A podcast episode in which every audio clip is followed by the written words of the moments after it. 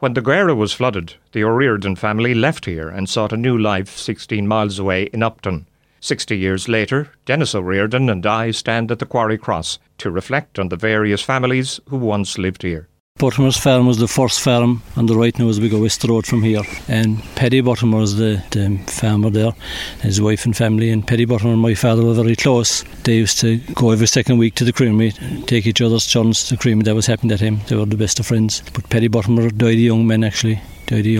West further, there was a lot of house now, but there was another well-known gentleman living inside in the wood by the River Lee, and he was supposed to be a good poteen maker at the time, and I'd say it was very hard to catch him because he used to use his boat as well to probably where he was making it, but the smoke was a telltale sign at times. But at the time, then of course them days the Garda wouldn't have motor cars like what they have now. They'd be on the bicycle maybe, and they'd have to be up early in the morning to catch that man. And he made his getaway by boat mainly. Yeah. So the main, what we refer to as Anahala, I suppose some people refer to it as a village, where the main houses were would have been over this road to our right. No. They weren't as close to each other on this road. Behind us, where I lived, there was 5 houses very close by, but the west Anahala west, we'll say, the houses just wouldn't be all as close, but they were all very close to each other otherwise. And I suppose you couldn't overemphasise the community spirit that existed here. Oh, it was great at the time. It was great. And I believe, Dennis, that the ESB gave the land afterwards to the GAA club here. Yeah, that would be in much more recent years, John. I'm not sure how many years ago, but Kilmichael's main pitch, they have 2 pitches now actually, Kilmichael GAA club, who would be strong. They were even strong in the 50s, as strong as they're now actually, but Kilmichael got 2 fine pitches